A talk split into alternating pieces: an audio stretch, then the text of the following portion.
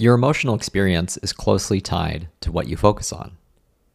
If 90% of your attention is focused on a mistake that you made at work that maybe you feel embarrassed about, guess what? You're probably not going to feel great. On the other hand, if 90% of your attention is focused on your kid's soccer game and how happy they appear to be while playing, guess what? You're probably going to be much happier. The US Army Test and Evaluation Command use a phrase in their resiliency training hunt the good stuff. The premise is simple.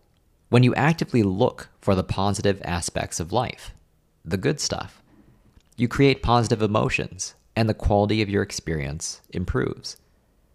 As you go about your day, try noticing what it is exactly that you pay attention to. Try to hunt the good stuff and see if you can shift your focus in the direction of that good stuff. Any shift, however slight, can make all the difference in how you think and feel.